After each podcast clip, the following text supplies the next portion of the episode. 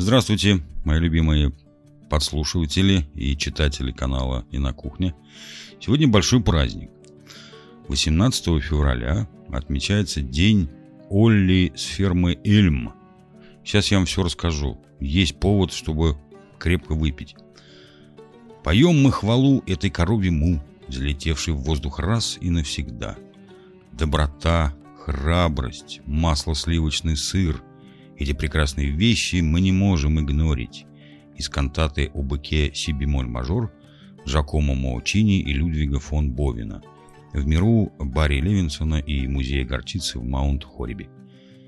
Улли с фермы Эльм, известная как Нелли Джейн, тем, кто имел честь доить ее на ферме, Санни Мэйде в Бисмарке стала настоящим народным героем. Проще говоря, она стала первой коровой, которая летала на самолете. Однако до сих пор неизвестно, летела ли она первым классом или междугородним. Возможно, у нее даже не было билета. В отличие от других, возможно, более распространенных коров, знаменитость Олли связана с полетом на самолете, который она совершила в феврале 1930 года на международную выставку самолетов в Сент-Луисе. Поскольку она была такой необычайно продуктивной молочной коровой и требовала трех ежедневных доек, ее заставили работать и в полете. Как гласит история, она ела свой обычный корм и произвела 24 кварты молока. Вполне возможно, что это был первый, если не единственный, случай доставки молока свежим воздухом. Эти кварты были тщательно упакованы в бутылки, запечатаны и сброшены с самолета во время полета над Сент-Луисом. Чтобы молоко не пролилось, были прикреплены маленькие парашюты. Олли, как легенда пастеризованного пастбища, вот уже 60 лет, ну, статья была написана в конце 90-х, остается главной достопримечательностью молочного фестиваля, который проводится 18 февраля в Маунт-Хориби, штат Висконсин. Помимо того, что ей поют дифирамбы в таких произведениях, как «Бычья кантата си бемоль мажор» и волнующая «Причитается Олли», она стала предметом рассказов, карикатур и стихов. Таллингер даже написал ее портрет для потомков. Я, наверное, выбросил несколько важных записей о ней, когда получил ферму. Я понятия не имел об историческом значении, говорит мэр Бисмарка Пол Хедрик, который сейчас владеет амбаром, где появилась звезда Олли. «Я думаю, что все это было сделано для того, чтобы получить небольшую известность», — добавил он. «Наверное, это сработало. У меня до сих пор хранится вентилятор, которым они охлаждали ее в самолете». Хотя письменные отчеты совершенно невозможно найти, те, кто помнит Олли, вспоминают, что она была молодой двухлетней коровкой, которая впервые оказалась в центре внимания публики. Она была очень нежной коровой. Но, конечно, она должна была быть такой, чтобы сесть в самолет, говорит Уильям Филдс Гридер. Она была здесь, на ферме, в Санимеде, когда я работал на перерабатывающем заводе. Она должна была давать 6 галлонов в день, по 2 галлона при каждой дойке. Тогда это было очень много. Ее привезли сюда из другого места, и она вернулась в стадо. Она прожила около 10 лет и умерла здесь, на ферме хотя многие ушли на бойню, вспоминает он. Дух Олли уютно обосновался в учебниках истории Висконсина, где ее молочные истории каждый год заново пересказывают, когда наступает день Олли на ферме Эльм. Это ее праздник. Но в Бисмарке, ее скромном доме до тех дней кукурузы и роз, те, кто хотя бы смутно помнит ее триумф, в большинстве своем продолжают просто жить коровой. Это удивительно, согласился Марк Хедри, городской администратор. городской администратор, мэр города. Ее история была подхвачена в Висконсине, и они празднуют это каждый год. Но больше всего меня поражает то, какие у них тогда были самолеты. Знаете, для 1930 года это должен был быть довольно большой самолет, чтобы поднять корову такого размера, заключил он.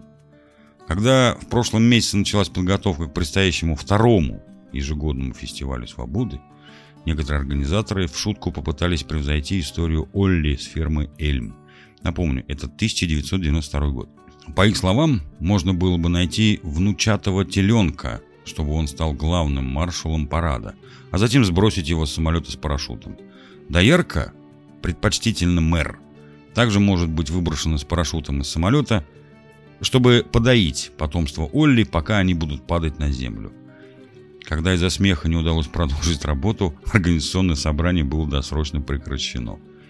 Возможно, Джакомо Маучини сказал лучше всех, когда написал эти вечные строки. Она летит по воздуху с величайшей легкостью, роняя мороженое, йогурт и сыр. Эта статья была опубликована в The Daily Journal, Flat River, Сан-Франциско в 24 апреля 1992 года в специальном приложении «Мифы, легенды и небылицы округа Сент-Франсуа и Азарка». Вот. Но если, так сказать, более серьезно говорить, чуть-чуть, чуть-чуть серьезнее, да, то вот как бы такая информация. Олли с фермы Эльм совершила полет в 1930 году, чтобы ученые могли наблюдать за тем, как ее доют в воздухе. И как она вообще, как животное, переносит транспортировку по воздуху. Среди множества выдающихся первых полетов уроженцев Висконсина этот подвиг, возможно, не входит в первую десятку, но, тем не менее, это очень высокое достижение. Это произошло 18 февраля 30 года прошлого века, когда представители молочной промышленности нашли привлекательный способ рекламы молока на международной авиационной выставке в Сент-Луисе.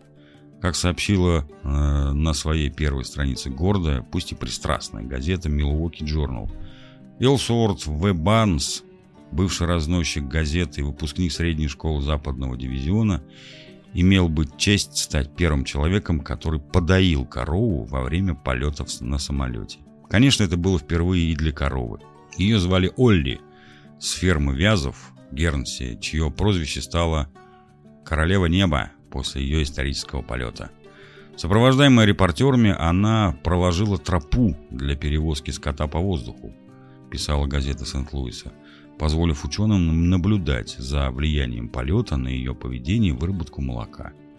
На ферме Эльм Олли кормили и поили во время 72-мильного перелета из Бисмарка, штат Монако, штат Монако, может быть Монтана, в Сент-Луис. Это было за несколько лет до того, как промоутеры решили, что фальшивые усы на знаменитостях могут увеличить продажи молока. Но недостатков в пошлых рекламных акциях и тогда не было.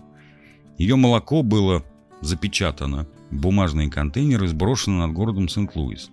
А стакан, как сообщается, был подан Чарльзу Линдбергу, который сам немного знал о первых авиационных достижениях. Я не знаю, кто такой Чарльз Линдберг. Видимо, какая-то знаменитость смешная. Селебрити на тот момент. Трюк Олли оказался настолько популярным, что на поле, где должен был приземлиться ее самолет, собралась огромная толпа, видимо, жаждущая молока, и пришлось перенаправить самолет на другую площадку. А Банс был выбран для совершения воздушного прорыва, потому что его отец, Уильям Банс, работал в американском клубе крупного рогатого скота Гернси. Это достижение отмечается каждый год 18 февраля, в день его годовщины, небольшой группой жителей Мэдисона, входящих в клуб поклонников Олли на ферме Эльм, который однажды заказал оперу об этом событии. Они назвали оперу «Мадам Маслобойка». Так что, ребята, Сегодня вечером есть смысл выпить за Олли с фермы Эльм, дабы почтить ее подвиг.